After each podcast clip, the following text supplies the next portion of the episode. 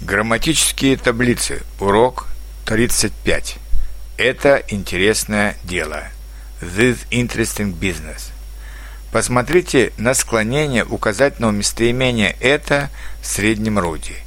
Именительный падеж – это интересное дело. Родительный – этого интересного дела. Дательный – этому интересному делу. Винительный – это интересное дело – творительный этим интересным делом, предложный об этом интересном деле. А теперь почитайте примеры использования этого местоимения в разных падежах. Мы купаемся летом в этом озере. Я люблю заниматься этим делом. Без этого решения невозможно двигаться дальше. В это окно я могу увидеть далекие горы.